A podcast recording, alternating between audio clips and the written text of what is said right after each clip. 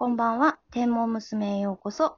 えー、じゃあ早速ちょっと始めていきたいと思うんですが、前回ななこちゃんからちょっとお題がありまして、えっ、と、プラネタリウムで、えー、星空解説をするときに、実は私たちプラネタリウム解説の時好きに音楽をあの流してたんですよね。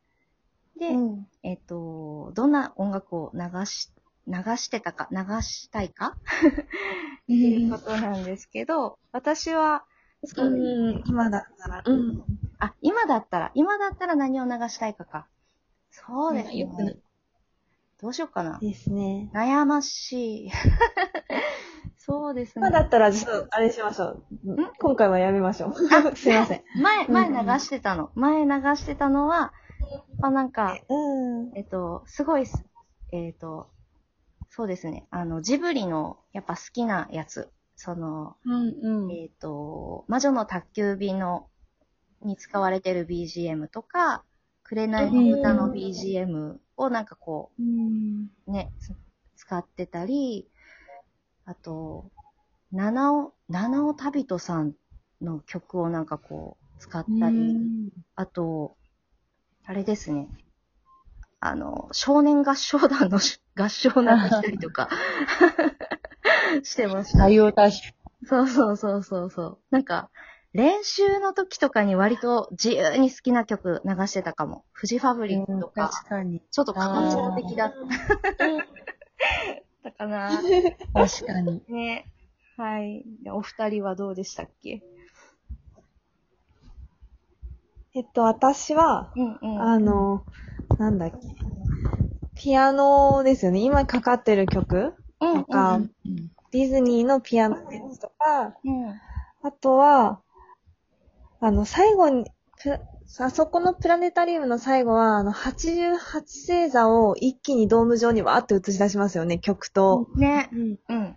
今はちょっとわからないですけど、うん。じゃあ登場してもらいましょうって言って、あの、曲と一緒に。なんか感動的な、ちょっとあの、演出をする。うわーってやつですね。ね。なんかそこで、私あの、宇宙兄弟とかで使われてた、あの、コールドプレート。うーん。うん、あとは、あの、シガーロスっていうのとか、うんううんん。洋楽好きだったね、うんそういえばね。あ、そうですね。ううん。ん。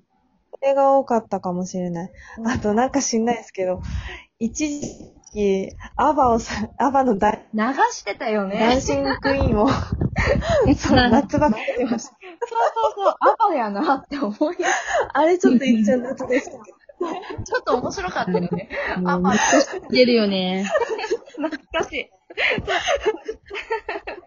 あれちょっとなんか、我ながらなんか、じ、地の路線行き過ぎたなと思って。そうだそうだ。そんな感じかな。うんうんううん。え、ギリちゃんは、なん実か、は？私は、なんか、最初はよくわかんなかったけど、うん初めてやったイベントが子供向けだったからう、んその時に集めた曲うん。うん。がやっぱ映画とかアニメの映画とかですね。うんうん。ゲームとか、うんああいうのの BGM うんうん。をわーっと借りてうん、借りまくって、うんいっぱい聴きまくって、うんうん。あ、なんうんか、すごいテレビとか映画の音楽って洗練されてるんだなすっごい思った記憶がありますね。うーん。それをよく使ってました。うんうんうんうん。で、姉さんが言ってるうん。ジブリだったら国立小坂とかもよく使ってたかな。ああね。そ、ああ、そうやったね。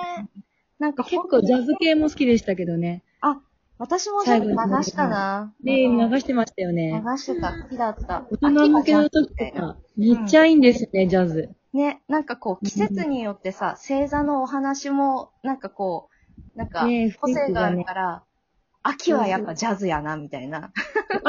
秋は、あと、虫の声。ああ、ね虫の声や先輩の影響だけど、それ。虫の声。やってたね。鈴の、鈴虫のクムシのなうんありますよね。私は夏と言ったらもう、デパペペ。え？デパペペわかります？わかんない。あの、アコースティックギターの。ほうほうんうん。ちょっと一時期流行ったんですけど。う。へえ。わかんない多分ね、ピンとくるんやろうな。うん。ね。リパペペ、聞いてる人わからないかなわかってくれるといいな。ぜひ調べてほしい。うん夏。なるほど。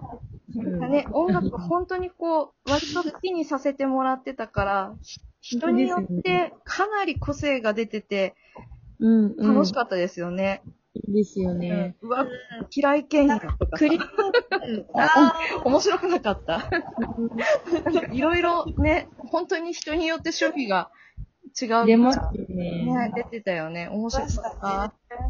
うん、うん。ね、練習の時とか好きな曲流してやって流みて。してましたね。うんもうなんか、パソコンの中に入ってるデータ見たら面白いですもんね。BGM とか、うんうんファイナルファンタジーの BGM とか、うん。あげくの本当になんてか、プリキュアとか、戦艦ヤマトと BGM 入ってますからね。いや、使ったわーって思って。いろいろね。トリコーダーカルテットとかも使ってましたよ使っね。てましたね。うん。ね。ねなんか、音が可愛らしい。懐かしい。うん、懐かしい。紹介するね、場面に合わせて音楽流したりそうね変え。ていろいろ、く、なんか、ちょっと DJ みたいで楽しかったよね。好うん演出がね、面白かったですよね。きな曲をこう、組み合わせて。ね。はい。うんうんうん。あれ、結果が良かったですもんね。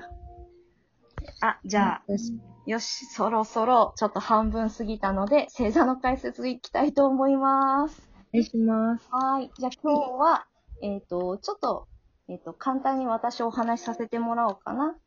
うんうん。夏の星座の、えっと、まあ、目立たない星なんですけど、私が結構好きな星。で、夏の大三角のすぐ近くですね。えっと、うんこと座のベが白鳥座。あ、こと座と白鳥座、えー、和紙座の3つで作る夏の大三角。これが一等星でとても目立つ、えっと、ショートケーキみたいな三角形なんですけど、その和紙座のすぐそばに、ちっちゃい、あ、ちっちゃいというか、えっと、四等星かな？四等星の4つの星がひし形になってるのが目印のイルカ座という星星座があるんですね。うんうんうんイルカ座です。で、えっと、じゃあこのイルカ座についてお話ししたいと思います。なので、夏のだ、えっと、大三角を見つけたら、あ、近くにイルカもいるんだなって思ってもらえたら、実際にね、ちょっと四等星だから、そんなに明るくはないから、見えない時も多いかなとは思うけど、あ、イルカがあの辺おるんやなって思えるかも。なって思います。で、このイルカ、このイルカはですね、二つお話が結構目立つのがあって、ちょっと私じゃあ好きな方のお話しようかな。お願いします。はい。このイルカが、あの、えっとね、実はポセイドンっていう神様がいて、海の神様だ。そうそう、海の神様、ポセイドンが、えっと、女神アンフィトリテっていう女神に恋した話があるんですね。へ女の子たちが、女神、女神がいっぱい集まって、音楽に合わせて踊ったり歌ったりして楽しんでるのを、なんかこう、うん覗き見したポセイドンが、アンフィトリエに、アンフィトリテに、あの、一目惚れするんですよ。で、目惚れ多いな、神様。ね、そうそう。一目惚れして、そしてポセイドンもね、彼女を無理やりさらって妻にしようとしたんですけど。で聞いた話。そうなんです。彼はね、ゼウスの弟、弟だったと思う。確か。血はなせ。はい。兄弟ですね。弟かな？多分そう。お兄さんやったかな？どっちか。で、えっと、うんただね、ポセイドンが彼女を見失ってしまうんですね。アンフィトリテ。あれ、どこ行ったっけ？って見失うんどこ行ったっけ？ど、あの、さらえなかったんですよ、結局。さらおうとしたけど。で。そうそう、その時に、あの、探してたんだけど、イルカがひょいとやってきて、アンフィトリテうんあそこだよって教えてくれました。ポセイドンに耳打ちして、で、イルカがその場所に連れてって、で、イルカが、あの、アンフィトリテに、なんか言葉巧みに口説いて、あの、ポセイドンとの仲を取り持って、あの、二人はめでたく結婚しましたというお話です。で、その、そう、イルカの功へ績ーその、私、うん。あの、な、仲をつないだというか、それを、あの、よくやったっていうことで、うんポセイドンが、星座にしちゃろうって言って、星座にしましたよっていうお話です。へーキューピッドだったんですね。ね、なんか、ナンパし、ポセイドンの、なんかナンパみたいな。もう助けたうん、使わされたナンパ師みたいな感じ。うん。え他からナンパされたらね、なんかこう、え、なんてって、こう、話聞いちゃうよね、きっとね。可愛いし、いいよね、でも実際、星座絵見ると、そんな可愛くなくないですか？あ、星座絵なんか豚みたいなさ、うん。なんか、絵にもよるけど、なんかちょっとあんま可愛いよね。うん。聞いてる人がなんか思い浮かべてるイルカと違うと思う。うん。そんないる、うん。ね、なんか、そういう、変、ね、わかる。星座絵あんま可愛くないのがあというお話で、ね。ななこちゃん、あと一つ話いけますか？ちょっと、ごめんなさい、長くなっちゃあった。とね、いきます。40秒ど。うしよう。40秒。40 40秒ちょっとむ難しい気もする。ね、なんかイルカ座の近くに、イルカ座の近くに矢座もあるので、キューピッドの星座が2つ近くにあるんだなと思いました。そうだね。織り姫確かにとして本当ね。うんうん。では皆さん、晴れた夏の夜空に矢座とイルカ座を見つけてみてくださいね。はい。今日、今夜も晴れますように。晴れますようにはい。ご視聴ありがとうございました。